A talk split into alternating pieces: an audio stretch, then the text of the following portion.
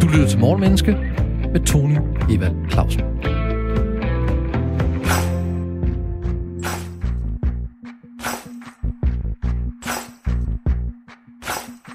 Intet tidspunkt er bedre end nu. 2021 er startet på ryggen af 2020, der i den grad var fyldt op af udfordringer, kriser og problemer. Hvad kan vi lære af starten på 2021? Og hvad kan de ting, der er sket, fortælle os om os selv, adfærd og psykologi? Coronapandemiens tab og gevinster, løsgængere i Folketinget, domme og fordømmelser, demonstrationer mod coronanedlukning, magtkampe og kritisk tænkning om videnskab, eksperter og de, der er kritiske over for det kritiske. Ambitionen i Morgenmenneske er at gøre både dig, gode lytter og os selv klogere på mennesker og adfærd fra morgenstunden. Velkommen til Morgenmenneske. I dag handler Morgenmenneske om fortællinger, vinkling og kritisk tænkning. Jens Storff er mere offer end gerningsperson. Donald Trump vandt faktisk valget og forsøgte af alt magt at stoppe stormløbet på kongressen. Meghan var tæt på at begå selvmord, fordi kongehuset og medierne i England behandlede hende så dårligt. Gør det nogen forskel, hvordan man vinkler en historie? Hvordan ser man forskel på faktabaserede nyheder og fake news? Hvad er en offerhistorie, og er den bedre end en vinderhistorie? Hvad er kritisk tænkning, og kan det hjælpe os med at navigere i nyhedsstrømmen? Har nyhedsforbrugerne også et ansvar for, hvordan de fordøjer nyheden? Hvordan påvirker de sociale medier nyhedsstrømmen? Og er de etablerede medier i lommen på politikerne og magthaverne? Disse og sikkert mange andre spørgsmål kan vi måske få svar på af programmets to unikke, undersøgende og uforlignelige gæster, nemlig på en linje Mette Mørk, journalist, medforfatter til fagbogen Journalistikkens Grundtrin, underviser og semesterkoordinator på journalistuddannelsen, nyudklikket lektor. Tillykke med det. Og du har også kigget lidt på, hvordan Twitter og Facebook påvirker nyhedshistorierne i de etablerede medier. Velkommen til, Mette. Tak skal du have. Og også velkommen til en fast gæst i programmet, Mathias Andersen, øh, idehistoriker og chefkonsulent ved DTU Vindenergi. Godt at være tilbage, ja. Jeg vil gerne starte programmet med et øh, citat fra Alfred øh, Northcliffe. Nyheder er oplysninger, nogen ønsker at undertrykke. Alt andet er reklame. Mette, hvad tænker du om det? Øh, jeg tænker, at sådan var det måske engang. Ja. Men det kan vi jo snakke lidt mere om. Jamen, fortæl om det. Hvordan var det engang, og hvordan er det Nej, så nu? jeg, jeg, jeg tænker, øh, det citat var jo øh, i, i høj grad et forsøg på at definere, øh, hvad journalistik er også. Ikke? Altså det er virkelig journalistik sådan i et koncentrat. Øh, man kan sige, at i dag bringer øh, medier jo rigtig mange nyheder, som magthavere øh, øh, og som virksomhedsejere og alt muligt andet faktisk har en interesse i, kommer frem. Øh, men det gør det jo ikke til mindre nyt. Det er bare øh, ikke nødvendigvis noget, de behøver at undertrykke. Men det ligger der jo i, i, inden for, for hans definition, og den her definition, ligger der jo virkelig et bredt felt af, hvad, hvad er journalistik, og hvad skal det egentlig? Ikke? Mm-hmm. Og hvad er nyhedsformidling måske også, fordi det er jo ja. noget af det, vi oplever, at, at, at der sker i øjeblikket, det er, at vi har en, der er i hvert fald nogle mennesker, der har en, en beramning på, jamen det, der kommer fra de etablerede nyheder, det er det, som magthaverne gerne vil have, og det, der ikke kommer, det må være det, der virkelig betyder noget, fordi de forsøger at undertrykke vores besked. Det er jo det, det, er det der lidt er sket, er det ikke det? Ah, nu taler du meget ind i en øh, USA-kontekst, synes jeg.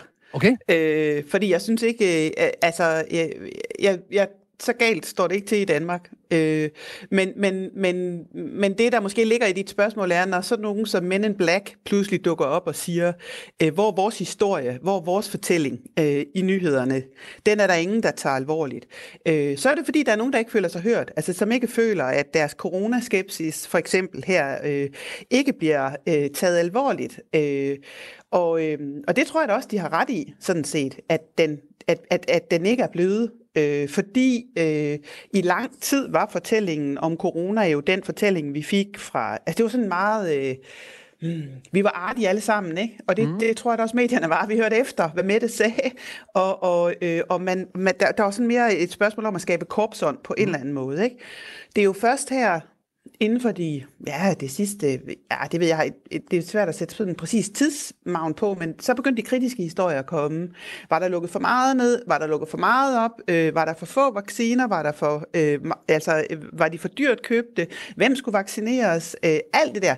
Og så begyndte, men, men den der kritik af findes corona, som jo har levet i høj grad på sociale medier, ja. altså, og det har den jo virkelig, men den har nok levet et stille liv øh, øh, tror jeg godt, man kan sige, øh, indtil nu, ikke? Fordi så kom demonstrationerne, og så begyndte der faktisk at ske noget. Og, og der taler du også ind i det her felt med, hvor vi alle sammen stort set har en holdning til både nyheder, men også selv kan være nyhedsskabende.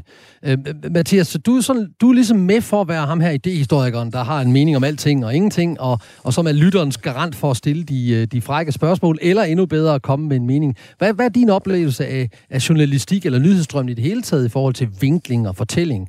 Sådan fra en, skal vi kalde det, perspektiv? Jeg tror, Mette rammer det meget godt, at, at den første periode, der var det ligesom, hvordan korpserne, og man stod over for det her, hvad var det her for corona for noget? Hvordan håndterer vi det som samfund? Vi har ikke været der før. Vi er nødt til at lytte til nogen. Mette står frem, folk bliver lidt trygge, Statens Serum Institut, vi lukker ned, det ser ud til, at virke, alle de her ting. Nu er corona blevet hverdag, og selvom der så kommer nye varianter, og hvad betyder det for smittetryk, og vi har alle, vi alle sammen lært terminologien at kende, og det, vi har set, at nogle gange var prognoserne rigtige, nogle gange var de ikke. Og så tror jeg, så begynder der at komme den der fornemmelse af, at nu behøver vi ikke kun lytte til, hvad, hvad Mette og eksperterne siger. Hvad, hvad er det nu, der sker, og kan det nu være rigtigt? Og derfor ser vi hele den debat, der kommer nu. Og så går der, så går der også en hverdagstræhed i det, og kan det virkelig være rigtigt? Og man kan sige, det seneste skift er meget interessant, synes jeg, det er jo egentlig det, som Lone Simonsen og en anden var ude og snakke om, at måske er vi nødt til at betragte corona som en del af vores sundhedsprofil. Folk i, folk i verden lever og dør, ikke? Og man dør af mange forskellige ting, og på et eller andet tidspunkt skal vi overveje, om omkostningerne ved coronarestriktionerne bliver for høje i forhold til, hvad det betyder for kræft, eller depression, eller hjertesygdom, eller hvad det nu er, som ikke kommer frem. Så, så der kommer den der, ting er blevet hverdag, og, og når tingene bliver hverdag, så begynder man at skændes om, hvem der skal tage opvasken, og hvem der skal sende børnene i skole. Ikke? Så. Så derfor, det, er også derfor, vi har taget den her udsendelse, fordi det, det, jeg kunne rigtig godt tænke mig at grave dybt ned i, hvordan er det, vi vinkler historier, både som individer, men også i nyhedsmedierne, derfor er du med med det, men også hvordan vi oplever de fortællinger, der, der bliver fortalt, og hvordan vi ser dem, og, og, og så vil jeg gerne snakke rigtig meget om kritisk tænkning. Hvad er det, vi rent faktisk kan gøre? Men det kan vi gøre til sidste programmet. Men nu har jeg jo dig med med det, så nu kunne jeg godt tænke mig, kan du ganske kort forklare os, hvad er de vigtigste grundtrin i en god journalistik? Det må du alle lige vide noget om, eftersom du har skrevet en bog om. Du skal ikke læse den højt, du skal bare komme med sådan den korte version. Jeg har ikke taget den med. Øh, jeg, jeg tænker, det ville være pinligt, hvis jeg var nødt til at sidde og læse det op. Øh, men hvad, hvad, prøv at høre, det er jo et stort spørgsmål, du stiller. Hvad, øh, og, det, og det fører tilbage til det, du startede med at sige, med, hvad er definitionen på journalistik? Ikke? Altså, man kan sige, mm, hvis vi skal op på de sådan helt høje navler, så, så, skal, så skal god journalistik jo understøtte demokratiet. Det, det, det vil sige, at det skal gøre nogen kloge på det samfund, de lever i. Øh, altså sådan, øh, et, sådan skal man, sådan tænker jeg, at det er, øh, det er noget af det, journalist, eller det det, journalistik skal. Hvordan sikrer man så, at det gør det? Jamen det sikrer man jo ved, at vi også øh, udøver kritisk tænkning. Altså prøv at analysere, hvad sker der her? Øh, hvem kan sige noget om det? Nogle gange rapporterer vi bare, så er det bare simpelthen dag til dag, hvad, hvad sker der? Ikke? Men selv når vi skal rapportere, hvad sker der? Skal vi også prøve at kigge på, hmm, hvad, øh, øh, hvorfor siger de sådan, eller kunne man gøre det på en anden måde, og spørge kritisk ind, ikke? og mm. forholde os til det. Ja. Og finde de rigtige kilder, og sørge for, at, øh, øh, at kilderne øh, bliver hørt sådan øh, fair. Øh, og det behøver ikke betyde, at man skal have lige meget taletid. Hvis dig og Mathias var uenige, øh, så vil jeg ikke nødvendigvis give jer samme taletid. Øh, og der er sådan en saying, der siger, øh, hvis den ene kilde siger, at det regner, øh, og den anden kilde siger, at det ikke gør, så skal journalisten ikke bare referere det, så skal journalisten skulle selv gå ud og finde ud af, regner det eller gør det ikke. Og det er jo i virkeligheden det, god journalistik skal, og som jeg tænker, øh, en af mine kollegaer har, har, har prøvet at kigge lidt på, hvordan journalister rullede forlæns ind i det her med at dække corona, fordi lige pludselig skulle vi finde ud af, hvilke kilder, hvilke eksperter skal vi gå til, hvem ved noget, øhm, hvordan går vi til, for der blev produceret enormt meget forskning meget hurtigt, og normalt så, altså, når jeg skal være lidt kæk, så siger jeg, at forskning det er lidt lidt som arkeologi. Det, det er altid sådan noget, der kigger tilbage på noget, der er sket, ikke også? Øh, men det, for, det, der er jo blevet produceret rigtig meget forskning hurtigt nu her, og jeg tror, at der er mange journalister, der har haft svært ved, hvordan går vi kritisk til det? Altså, øh, det har faktisk, vi har, vi, ja, det, og det siger de også i, i min kollega Kristens undersøgelse, hvordan går vi, øh, øh, hvordan forholder vi os til det her, øh, og hvad stiller vi op med det? Fordi vi aner heller ikke en skid, hvis man nu skal sige det sådan lidt... Øh, bramfrit, ikke? Ja, for det må være alt andet svært, og, og nu snakker vi om det her med, hvad for nogle kilder man vælger. Det her, det er jo også et radioprogram, og vi har valgt nogle kilder. Det er jo dig Mathias. Og vi har valgt de kilder, vi umiddelbart oplever som mest sympatiske, eller mest talende, eller dem, vi som umiddelbart oplever som mest faglige. Men hvad ved jeg om journalistik? Altså, jeg vurderer Mette Mørk ud fra en sådan subjektiv standpunkt, hvor jeg har en idé om, at hun, det må hun vide noget om. Hun har skrevet en bog, så må hun være klog. Men der er også dumme mennesker, der har skrevet bøger. Og der er også nogle bøger, Masser. der er skrevet, der er fuldstændig lodret forkerte i forhold til virkeligheden. Så jeg kunne godt tænke mig, uden at det skal blive en, en, en, kun en, en parlamentær omkring, det er nemlig det her med, hvad gør den gode journalist for at kunne vægte kvaliteten af kilden, som handler om en faglig, savlig kvalitet, ikke nødvendigvis om, hvor veltalende øh, eller hvor god vedkommende er til at lave en soundbite på, på 30 sekunder eller på 10 ja. sekunder. Så hvad gør man der? Fordi det, det er jo et af kritikpunkterne fra dem, der sådan ligesom er imod de etablerede medier og siger, at jeg ved bedre, fordi der er en masse af, der er masser af mellemregninger, I ikke er taget med. Jamen, altså, man kan sige, øh, Trump han udfordrede jo alt, og han udfordrede også videnskaben. Og jeg tror, at det er sådan lidt det, der sådan, øh, øh, han, han øh, altså, mm, jeg kan huske for nogle år siden, var der, jeg, og jeg, jeg kan faktisk ikke huske det konkrete eksempel, men, men, men hvor der var et eller andet, der pegede på, at sådan der ville der, ville der, videnskaben sagde, sådan her ville det gå. Og så sagde, øh, var der en fra Dansk Folkeparti, der sagde, jamen, øh, jeg, det, jeg er ligeglad, for jeg har lov til at have min politiske mening, uanset hvad videnskaben siger. Og det er jo, men, men det er jo det dilemma, vi står i også, ikke? fordi forskere, og du kan sige forskere, skal vi altid stole på forskere, hvis vi lige skal holde fat, når jeg skal finde den gode ekspertkilde. Mm, nemlig. Øh, forskere er jo også biased nogle yep. gange. Altså forskere har jo også, øh, og, nogen, og det skal jeg også orientere mig i som journalist, og jeg skal også nogenlunde vide, hmm, man ved jo godt, at der er nogle forskere, der taler i en retning. Ikke også? Øh, og hvis jeg skal være færre, så skal jeg også prøve at finde dem, der rent faktisk har forsket det her, og som ikke bare øh, giver det gode citat, og som, som har, du ved, er, er kække og kan skære ting ned, men måske ikke er dem, der sidder faktisk med forskningen. Og det synes jeg faktisk, hvis jeg skal rose mine kollegaer, at de er blevet gode til. Jeg synes faktisk, der kommer rigtig mange interessante eksperter på banen, som vi aldrig havde fundet ellers. Altså, de har, jeg synes, de har prøvet at gå til dem, der faktisk ved noget. Så er der nogen, der er blevet mediedarlings øh, fordi de også er gode i et studie. Det tror jeg. Og kan sige tingene ikke, kort. Ja, ja, lige præcis. Og, og jeg, Men, jeg, jeg vil gerne udfordre noget andet, som, som vi, nu, nu, det ved jeg ikke, om du vil, uh, Mathias, eller så må jeg jo gøre det på lytternes vegne. Der er jo også noget i det her med, at hvor meget tid har vi til at producere en tekst, hvor meget tid har vi til at producere et radioprogram, hvor meget tid har vi til, så hvor meget kan jeg rent faktisk lave noget sådan rent grundviden opsamling, research på kvaliteten af mine kilder, eller kvaliteten af det, vi, det, vi siger. Det, det, det, det, det synes jeg også er, øh, og du har ret, der, det, der er kommet gode kilder frem, men, men der er et problem, og det er jo, at vi i dag, Mathias, er blevet alle sammen er blevet journalister. Ikke? Vi kan alle sammen lave nyheder på SoMe, vi kan alle sammen få vores eget nyhedsmedie, og vi kan alle sammen lave den vinkling og, og, og det, det, det, det budskab, vi gerne vil have. Og vi kan sågar gøre det med sådan retoriske, med patos og så videre, man vi kan gøre det med en masse retoriske videnskab. Så hvad, i dine øjne, hvad, hvad påvirker, hvordan har det påvirket, at vi alle sammen faktisk kan blive journalister, hvis vi vil, kan blive nyhedsværter, hvis vi vil, på vores eget medie. Hvordan har det påvirket vores forhold til information og til nyheder, Mathias? Jeg tror, der er jo, der er jo flere måder at se det på. Altså, jeg husker for en del år siden, der er Lars Henrik Schmidt, som i dag er professor i Aarhus Universitet. Han snakkede om, at der var sket et skred fra holdninger til værdier. For holdninger, det er sådan, vi holder frem og diskuterer. Værdier, det er sådan, vi holder frem, og så skal det respekteres. Og, og man kan sige meget af den diskussion, du ser på de sociale medier, har ofte en tendens til, at folk holder deres værdier frem, og så synes de, det er min værdi, at jeg synes sådan og sådan om corona, eller det er min værdi, at jeg synes sådan og sådan om det, og så er det egentlig ikke et diskussionsoplæg. Så det er sådan en side. Så på den anden side kan man sige, at der er ingen tvivl om, at Facebook har reddet verden fra mange bøger udgivet på eget forlag, fordi nu kan folk sidde og skrive noget på Facebook, og så kommer det hjem med den trang. Og det er, sådan, det er sådan den anden del af det, man kan sige. Det, det er måske meget fint, at folk kommer ud der. Så har vi alt det her med, med bodega-eksperterne på corona og så videre.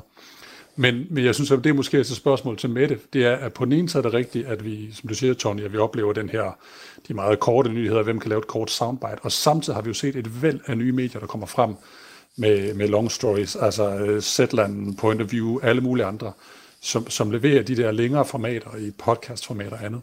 Og det, det synes jeg sådan set bliver en, bliver en fin øh, balance mellem øh, de ting. Jeg ved ikke, Mette, hvad du siger til, hvad du siger til den.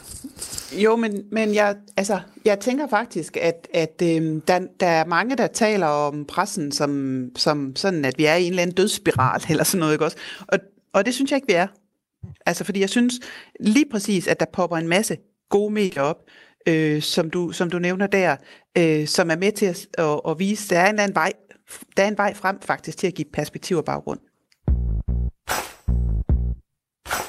Du lytter til Morgenmenneske på Radio 4, programmet, hvor vi hen over påsken dykker ned i, hvad der er sket i 2021, og vi ser på, hvad vi kan lære af det som mennesker og som samfund. I dag taler vi om fortællinger, vinkling og kritisk tænkning, fordi vi i starten af 2021 har oplevet blandt andet, at Jens Dorf forsøgte at styre fortællingen om hans fyring fra TV2, og Meghan og Harry har gjort det samme om fortællingen af deres exit fra det engelske kongehus. Og øhm, til at gøre os klogere på det, har vi to gode, givende og gedigende gæster, der har gennemtænkt emnet, nemlig Mette Mørk, journalist, lektor på øh, Journalisthøjskolen og underviser af samme, på samme linje, og Mathias Andersen, øhm, idehistorik og chefkonsulent ved DTU Vindenergi. Og Mette, kat sad fast i træ, brandvæsenet hentede det ned, slut på historien. Op mod lille Esters kat, Marie kunne ikke komme ned fra havens æbletræ. Efter timer med en grædende Esther og hendes hjælpeløse forældre kom brandmand Hans og genforenede Esther og Marie. Og Esther udtaler, jeg vil aldrig glemme, hvad brandmand Hans gjorde for mig i dag. Mit spørgsmål til dig er, hvordan bygger man en god historie og en god vinkel op? Og er der ikke noget, vi undlader ved at gøre det? Øh, nej, jeg synes, den anden historie, du fik lavet, var meget god. Der var jo både følelser og identifikation, og du fik skabt en historie og sådan noget. Øh, men men, øh, men det, du spørger om, er vel i virkeligheden, om vi vinkler og dermed nogle gange får skabt nogle historier. Altså, ja, øh, ikke også? Jo. Og det gør vi. Ja, og det gør vi. Og man kan sige, øh, som vi startede med at snakke om, så, så det her med, hvordan blev corona vinklet i starten, der var det jo meget sådan den der øh, fortælling om, nu står vi sammen, og det her klarer vi sammen, og sådan noget. Øh, og sådan blev historien også ofte vinklet. Altså den eneste, der var sådan øh, rigtig kritisk, og som jo også blev skoset for det, det var øh, Henrik Kvartrup, som stillede øh, flabede spørgsmål på pressemøderne, og i øvrigt også, hvis man følger med på, på Twitter, var flabet på Twitter og startede mange diskussioner derinde, ikke også? Øh, øh, og, Må jeg lige spørge med, øhm, hvad var det, han var flabet ja. med? Det synes jeg er interessant. Ja. Hvorfor han, var han flabet? Øh, jamen, fordi han ikke øh, købte... Øh, Altså fordi han gik kritisk til øh, Mette Frederiksen. Jeg tror, at de, mange kan huske den der øh, interviewbid, ikke også, hvor han gik til hende, øh, og hvor hun til sidst sagde, at et eller andet med, at nu gad hun en. Ja, det gad hun ikke svare på, og hans medie ja. var, fa- da han havde ikke så mange læsere mere, og øh, i øvrigt var det vist godt, at han ikke var statsminister. Så, ja. så, så fik vi den parkeret. Nu er det, nu er det mig, der er statsminister, og ja, ikke dig. Nemlig, ikke? Ja. Og det er vist altså, godt, det er øh, sådan, tror jeg, hun ja. sagde. Ja, det sagde hun lige præcis. Og der blev han sådan ligesom sat på plads mm. af mhm. mor på ja. en eller anden måde. Ikke? Og det, var, det, det synes jeg egentlig meget godt spejler den, øh, hvad skal man sige, fortælling, der var i starten af corona. Ikke? At, at øh, vi, vi lagde ligesom øh, trygt alle vores æg i, i kurven hos øh, statsministeren, og hos, hos Statens Serum Institut og hos Sundhedsstyrelsen, øh, fordi vi virkede til at styre på det. Øh, og først, først øh, det, altså med den der kritiske rapport, der kom om sundhedsmyndighederne og, og, og, og samarbejdet med regeringen, som kom her for, altså for et stykke tid siden, det, altså, det er jo sådan et eksempel på, at den der fortælling begynder at krakelere. Ikke? At det der med, det vi så som sådan en samlet enhed, og som vi også, som jeg tænker også pressen var med til at underbygge. Så det var ikke fordi, der ikke var kritiske stemmer, eller der ikke var forbehold eller nogen, men, men oppositionen var jo, var jo med. Altså, Øh, man kunne ikke lave... Mm, altså, det, nå, det er jo en helt anden ting, men, ja, men man kan sige, den, politiske, den politiske journalistik har jo været interessant, fordi øh, den har ligesom været meget mere ensidig. Altså, øh, den har handlet om corona, skulle det hele nærmest. Det, der er jo ikke... ja. ja, og derfor har jeg et spørgsmål, som du stadigvæk har svaret på. Hvorfor var ja. Kortrup flabet? Altså ordet flabet, det, Nå, det, det, det, det, det sagde du faktisk ja, to gange. Ja, ja, jamen, jeg tror, det er jo fordi, hun reagerede på ham, som om han var flabet. Yep. Altså fordi han egentlig stillede de spørgsmål, som Øhm, øh, hun reagerede på, altså du ved, hun vil gerne skabe, skabe fortællinger om, nu står vi sammen, så du skal ikke komme og stille uartige spørgsmål her, agtig, ikke?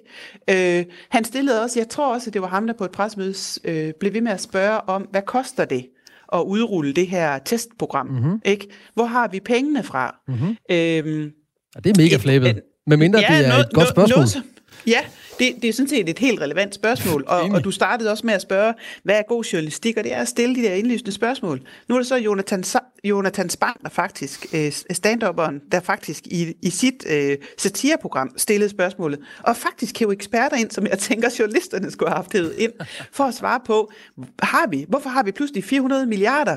Vi har fået at vide i overvis nu, vi ikke har penge til mere velfærd. Hvorfor, hvorfor har vi penge til alt nu? Ja. Og og det er et meget godt eksempel på, hvordan den der øhm, næsten, nej ikke ærefrygt, det er for meget sagt, men altså, jeg tænker, at, at fortællingen gik meget regeringsvej i starten, ikke? Yep. Og det kan være, at Mathias også, øh, ja, altså, har, du står og nikker lidt. Ja. Det har du måske også en holdning til, Mathias.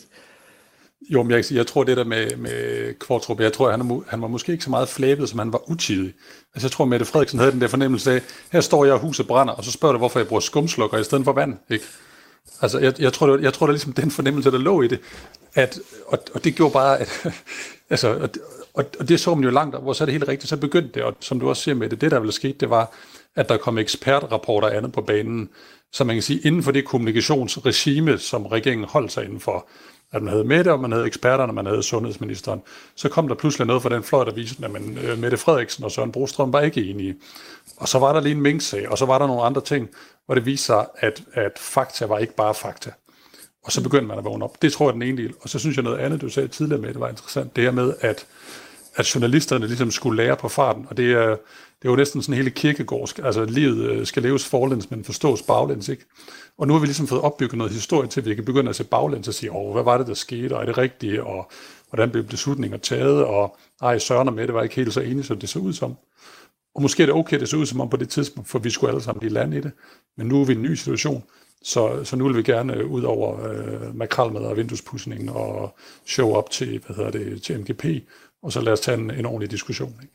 Fordi det, vi skal snakke om lige om lidt, det er jo så, det er jo så øh, kritisk tænkning, og hvordan vi kan bruge det i forhold til at kigge på vinklingerne og fortællingen, og hvordan vi gør det. Og derfor, jeg synes, det, det er en god pointe, du kommer med her. Det var ikke nødvendigvis flabet, det var utidigt, men øh, det, det var aldrig utidigt at stille kritiske spørgsmål.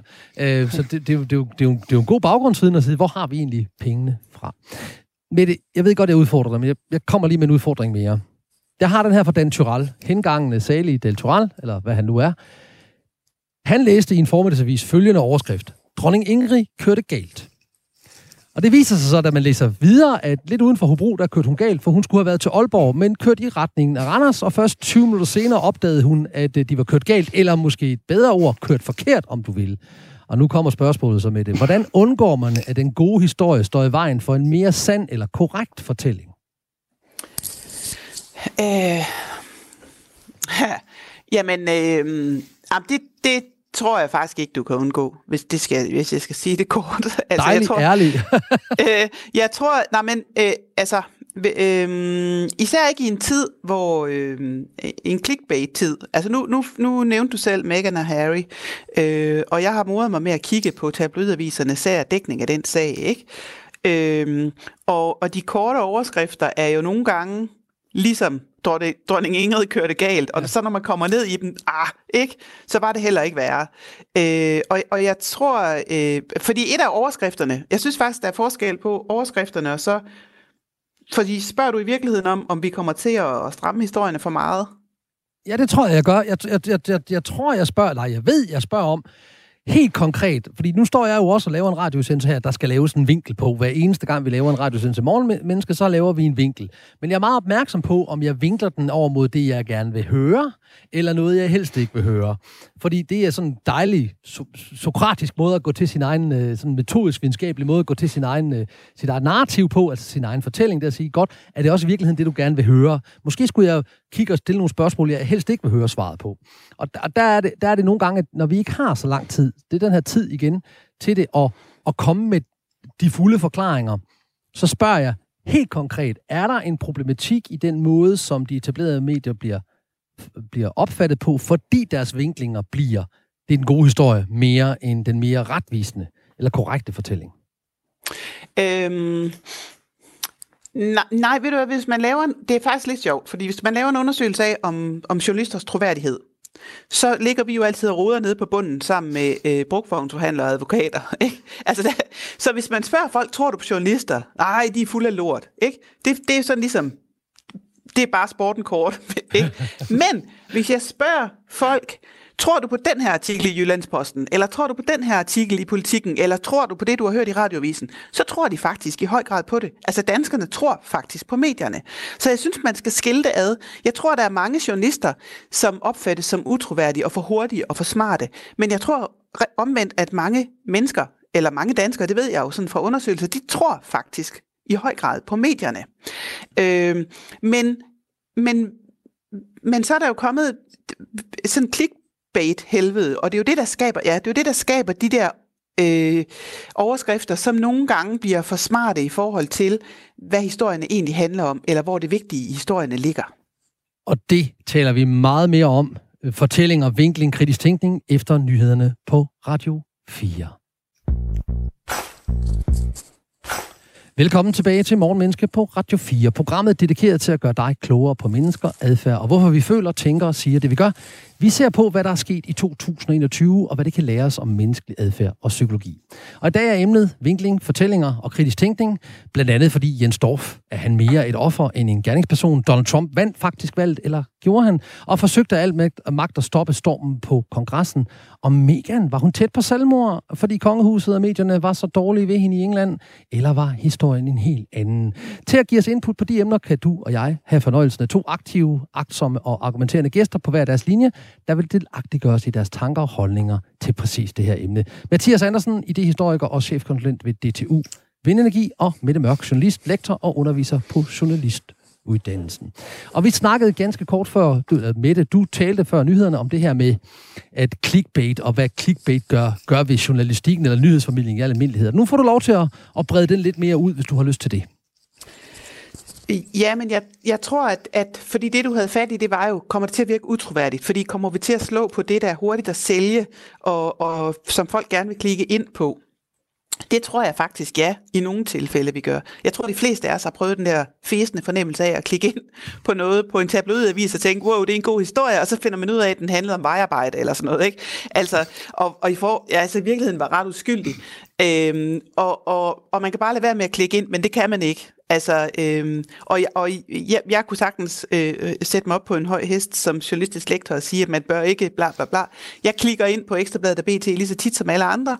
Det er lidt ligesom at mangle en plumpe i en tand. Man kan ligesom ikke lade være med at mærke, om den er der endnu. Men tungen, og den fører op til den. Ja, nå, ja, og pointen er lidt, at... Øh, Ja, jeg synes det nogle gange, det, det de der clickbait-historier, som jo nogle gange ikke er historie, som nogle gange handler om en influencer, hvor jeg, hvis jeg fulgte hende selv eller ham selv, så kunne jeg se det på Instagram, og så er det sådan et, et, øh, et, øh, et, et altså en ikke-historie. Og, jeg, og dem synes jeg, der er kommet flere af, fordi produktionskravet er steget. Der skal ske noget nyt på siderne hele tiden. Og det går ud over. Og det hænger jo sammen med det med troværdighed. Og er det så en... Mm, begynder folk så på sigt at, at få mistillid til journalistikken? Det ved jeg ikke, men det, altså, det kunne man godt forestille sig. Ja, også fordi, at medierne er presset på deres øh, økonomi, så de skal have masser af læsere over, og derfor bliver clickbait jo noget af det. Og så, så er vi også over i den her med, måske er det også derfor, at troværdigheden glider en lille smule i forhold til, hvad for en historie vi gerne vil have. Så Mathias, nu får du en opgave, som, øh, som er utaknemmelig i al sin enkelhed. Men jeg kunne godt tænke mig at prikke lidt til din hjerne og sige, hvordan ser man forskel på faktabaserede nyheder og fake news? Uh, det tænker jeg virkelig er den forkerte at spørge om. Nej, fordi du, Men, du, du er lytternes, du er lytternes ja, strømmand her. Ja, du, du, ja, det er jo det, jeg tænker med det. Ja, jeg tænker, at jeg lige skulle have en holdning til det. Jamen, hvordan ser man forskel på det? Altså en del, hvis jeg tager sådan en umiddelbar reaktion, så er der jo, det går lidt tilbage til Mettes pointe omkring, at man, at man godt kan have mistillid til journalister, man tror på Jyllandsposten. Der er jo en række medier, som man tænker, at det står i Jyllandsposten, det står i, øh, står på deres hjemmeside, det står andre steder, det må være rigtigt. Altså man laver en hurtig screening i forhold til, er det et medie, jeg tror på? Så går man ind på andre steder, og så, så bliver man straks mere, mere mistænkelig. Det er den ene. Hvis man så går lidt længere ned, så tænker jeg, så er, der jo, så er vi over i noget kritisk tænkning, at sige, kig lige på kilderne, og kig lige, hvad der står. Øh, men så er vi måske lidt mere over i, øh, i, i Mettes landskab. Men jeg ja. tror, det interessante er det her med, at der er jo, der er jo, vi har en ramme inden for, hvor vi agerer, hvor vi tænker, det, der, det er der, hvor jeg går hen og finder, finder nyheder, som plus minus er sande. Og det behøver, jeg, jeg behøver ikke at aktivere mit kritiske system for at tænke, er det nu rigtigt? Jeg kan godt tænke om Jyllandsposten vinkler på en måde, Weekendavisen på en anden, og Informeren på en tredje, og TV2 på en fjerde.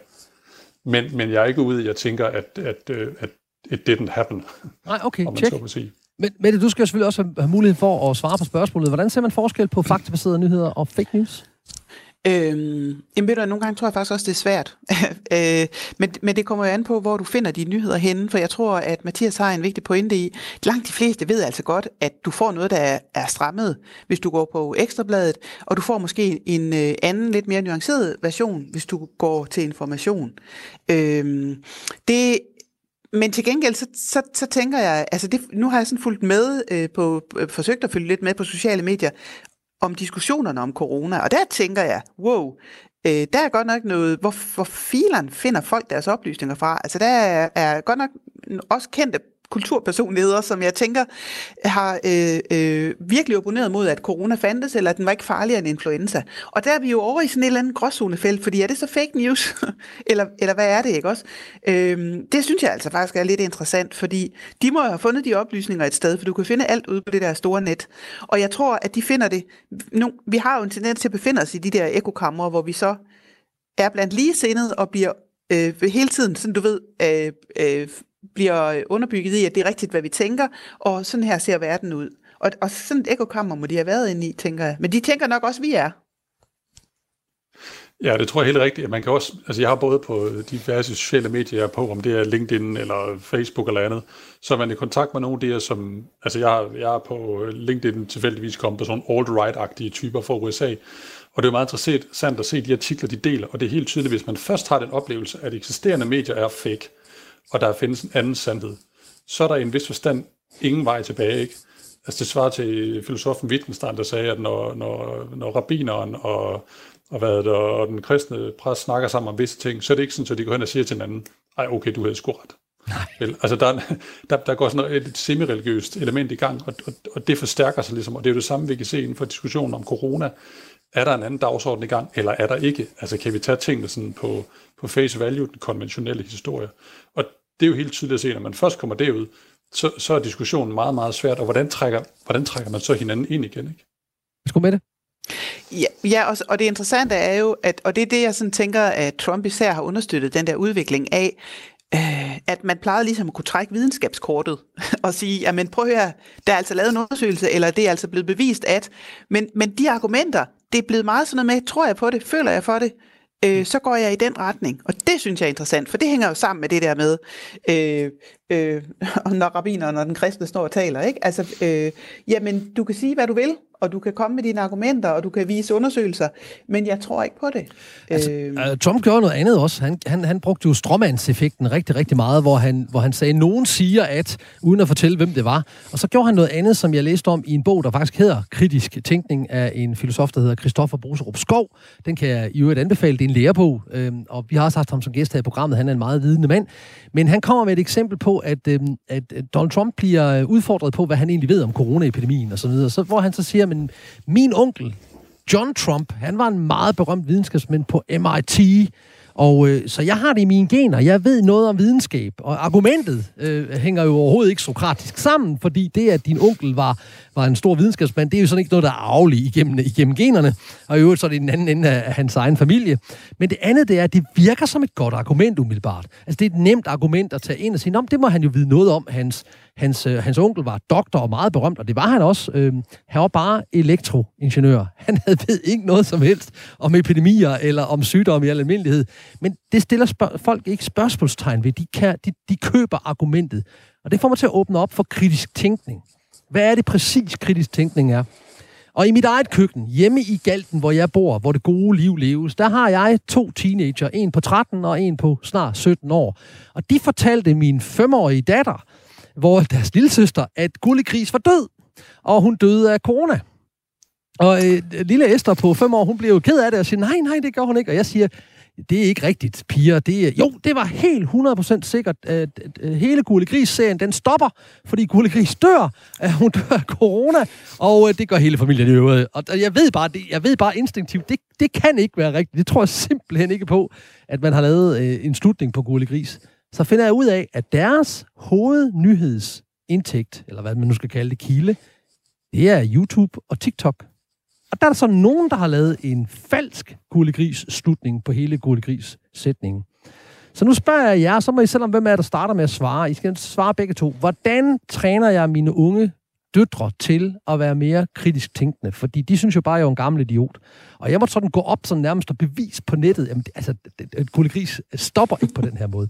Kan I hjælpe mig og lytterne til, hvordan lærer vi at tænke kritisk og være kildekritisk og kigge lidt på øh, det, der umiddelbart... Og det er jo en god historie, Gulli Gris døde af corona, men det er bare ikke, det er bare ikke sandt. Hvem har lyst til at svare først? Jeg tror, den, den, den ene del af, at, at det er den sædvanlige snak om, at prøv at se, kigge forskellige kilder og overveje lige, hvorfor folk gør det. Den anden, jeg vil faktisk sige, nu har jeg børn på, på 9 og 11, og de, øh, de konsumerer også øh, ting på, på Instagram og YouTube i stor stil og andet. Og, og på den ene side kan, man godt, kan de godt komme, komme hjem med nogle sjove ting. På den anden side er de faktisk også ret gode til, synes jeg nogle gange, at aflæse nogle af de her ting og få tjekket forskellige steder, hvor har man det fra, og ham og ham YouTuberen sagde sådan, jamen det har jeg set hos en anden, det var fordi sådan og sådan. Så, så, så jeg vil sige, selvfølgelig skal vi lære vores børn kritisk tænkning, men jeg tror også nogle gange, vi underkender deres evne til at, at navigere i et uh, medielandskab, som faktisk er lidt, uh, lidt halvfremmed for os andre. Men Mette, Mette jeg ved ikke, om du er uenig.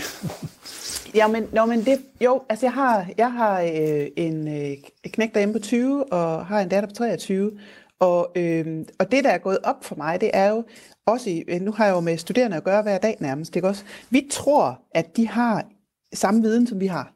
Altså vi tror, at fordi vi selv, jeg er opvokset med, mine forældre holdt to aviser, for det gjorde man den lokale og så en landsdækkende, øh, og så hørte man altid pressens radioavis, som det hed dengang. Ikke? Altså, mener, og så så vi nyhederne sammen. Det gjorde man bare. Så vi havde jo en eller anden bred viden om, hvad sker der i samfundet, hvad er op og ned. Øh, men i dag, og det, det synes jeg faktisk, at du, dit eksempel viser meget godt, Mathias, i dag er det jo meget mere fragmenteret. Vi tror, vi taler om det samme, men det gør vi ikke. Altså, øh, og det synes jeg faktisk er noget af det, der nogle gange kan være udfordringen.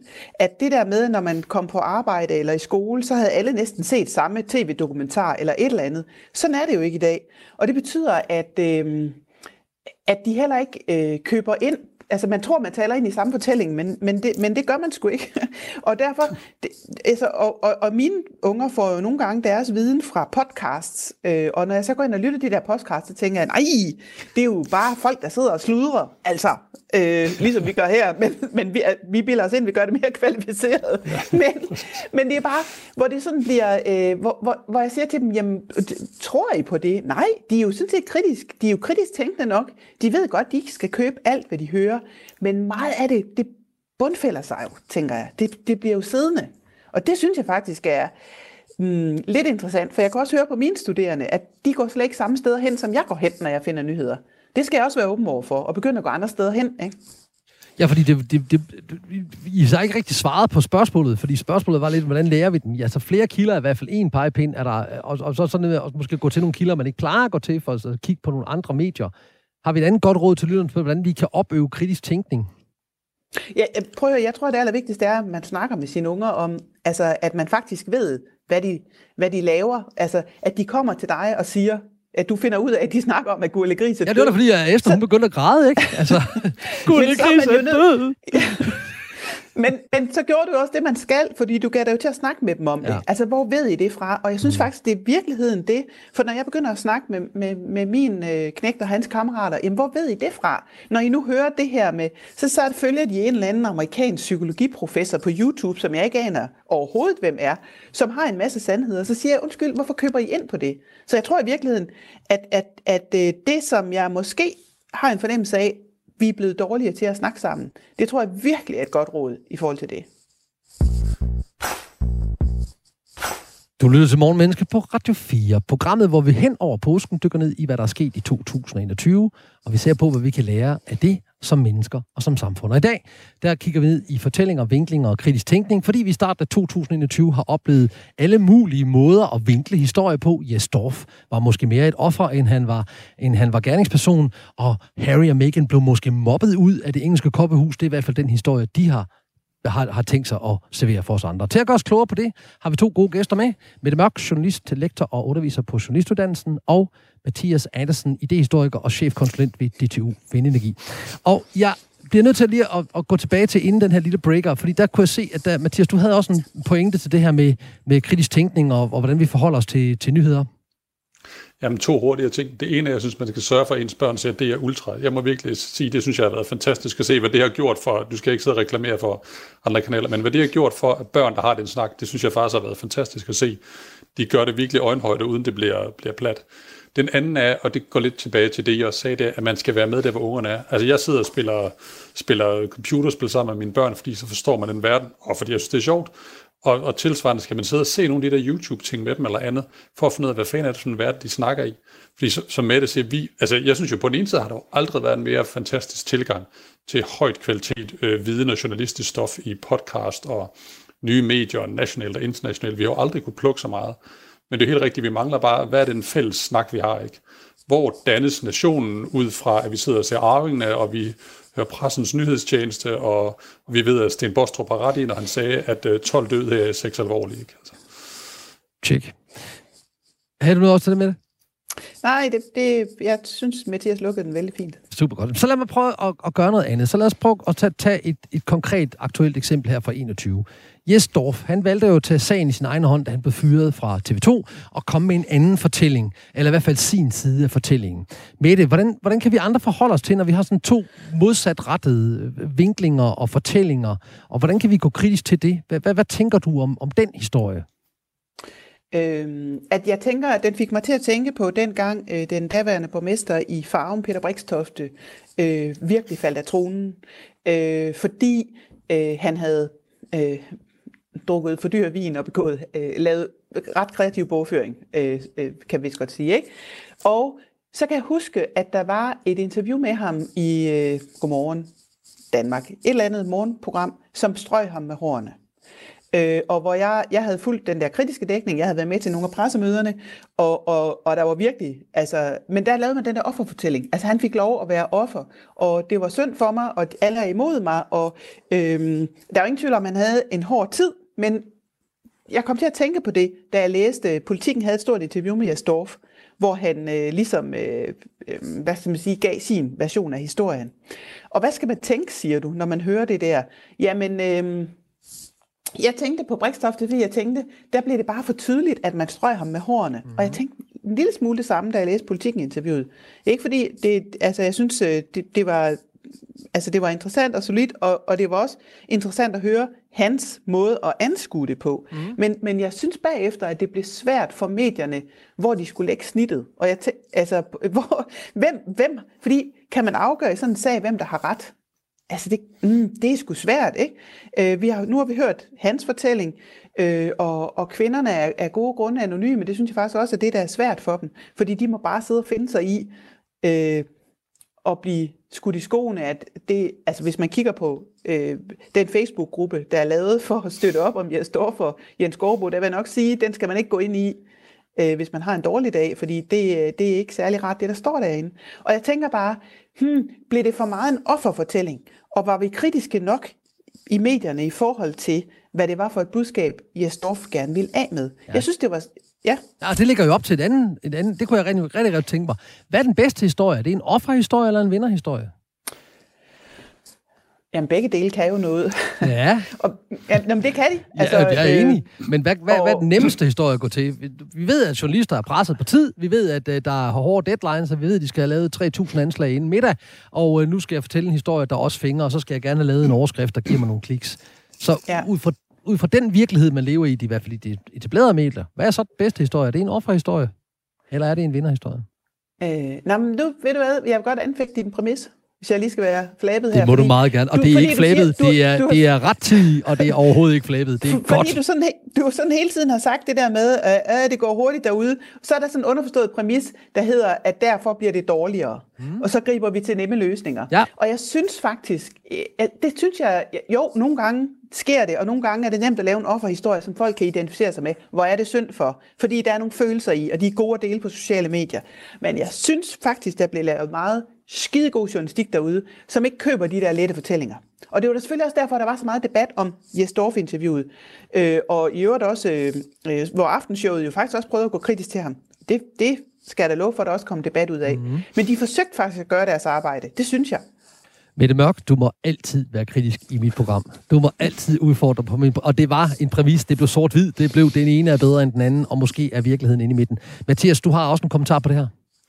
Jamen, jeg tror, altså jeg står for også interessant, for det er jo det her med, det skete for lang tid siden, og der er ingen af os, der helt ved, at det var. Og når man hørte Jes Dorf, så tror jeg, oplevelsen var, at han følte decideret, at det her det var fandme for langt, og nu blev han slagtet af Folkedomstolen på noget, der var sådan. Og, og så er det en diskussion, at man skal opføre sig ordentligt, og der bør grænser sgu ikke være så svære at finde, og når der er magtforhold og alle sådan nogle ting. Men, men der lå den der med, hvad som med og siger, hvad ved vi egentlig om sagen, og så får man let noget, der trækker den ene eller den anden vej. Jes Dorf skal selvfølgelig have lov til at fortælle sin historie, når han bliver hængt ud i medierne, men han skal også stille kritiske spørgsmål, som det gjorde i aftenshowet. Ikke? Øh, vi kan ikke stille spørgsmål til den anden side. Men, men det er klart, at Jes Dorf er også, han er også en gavet journalist, der også godt ved, at, at vinderne skriver historien. Ikke? Så, så, så hvis de gør det, så skal man ud og, og være med til at skrive den, og man, man skal ligesom ud og, og håndtere den historie selv. Så, så det er jo, derfor er det også en interessant, øh, det, det er en interessant sag, hele den her øh, MeToo-diskussion, for der er også en balance mellem øh, folkedomstol versus alt muligt andet. Vi har altså moral øh, refleksion på at opføre ordentligt mand, ikke? Og det er også et interessant citat, du kommer med, at øh, vinderne skriver historien, og, øh, og, og den kommer jo fra Churchill, der, der sagde, at vinderne skriver historien, and I intend to write it, hvilket han så gjorde, og skrev tre bind om 2.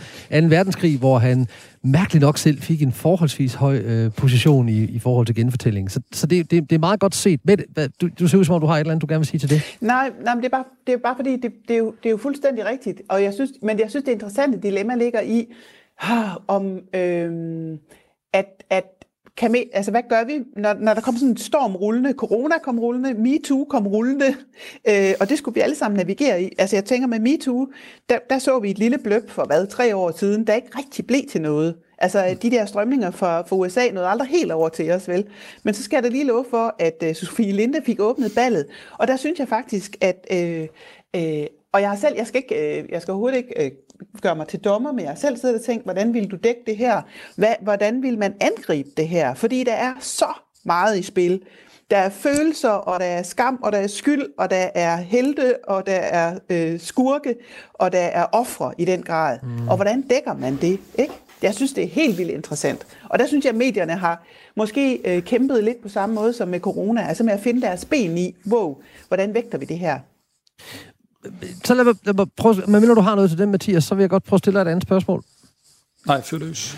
Har vi som nyhedsforbrugere, og nu står du ud som, øh, som lytternes garant her, har vi et ansvar for, hvordan vi fordøjer nyhederne? Ja, jeg synes, altså man kan sige, til at starte med, kan man, øh, kan man sørge for at lade være med at dele ting på Facebook, øh, før du har læst under overskriften. Ikke? Det er sådan den første, man kan sige, der ligger. Altså, der, hele clickbait, alt det der, gør jo, at, at hvis man ikke har særlig gode behovsudsættelser, så kan du hurtigt, meget hurtigt ende ud i nogle, nogle ret grimme diskussioner. Øhm, så, så det synes jeg er, er den ene del af det, og det skal man simpelthen sørge for. At, at man lige trækker vejret. Øh, det er jo sådan en klassisk øh, social medie god skik. Husk lige, der sidder nogen på den anden side, der er rigtige mennesker. Øh, men der er jo også det der med, at vi, det må man sige, man jo ser i stigende grad. En ting er MeToo, der er interessant, for den er der ikke rigtig. Den kan du ikke styre. Der kan være nogen, der er dygtige til at slå igennem en debat, men den er ikke styret. Så har vi sådan noget som Inger Støjbergs altså rigsretssag, som i den grad også forsøger at blive styret med interview med hendes advokater i weekendavisen, og Inger Støjberg selv i offensiven har været optaget. Og så har vi Mette og hendes øh, makralmad og vinduespudsning og andet, ikke? Og hun ligesom, når, når det ikke længere nok bare at slå på, på fakta, så, så lægger vi patos ind og viser, at øh, vi er stadig ikke i samme båd, for vi spiser makralmad, og godt nok spiser jeg det med vildrøg og bosch men det er sådan en anden historie, ikke? Ja, det er måske ikke så men, socialdemokratisk at spise det med, med hvad var der kaldt, vildrøg og vores bestik? Var det det, du ja, det, det svarer ja. til det kongelige porcelæn fra hvad, Belgien eller Holland. Ikke? Jeg kan bare se, hvor lidt jeg går op i bestik. Men værsgo. Nej, men det er fordi, du spørger, hvordan om, om nyhedsforbrug. Jeg er jo også selv nyhedsforbruger. Ikke? Altså, jeg forbruger jo også nyheder. Og har man selv ansvar? Hmm, ja, men altså, i dag kan man sige, at øh, mm, nogle gange kunne det være fedt, hvis man bare kunne læne sig tilbage og stole på det, der bliver sagt.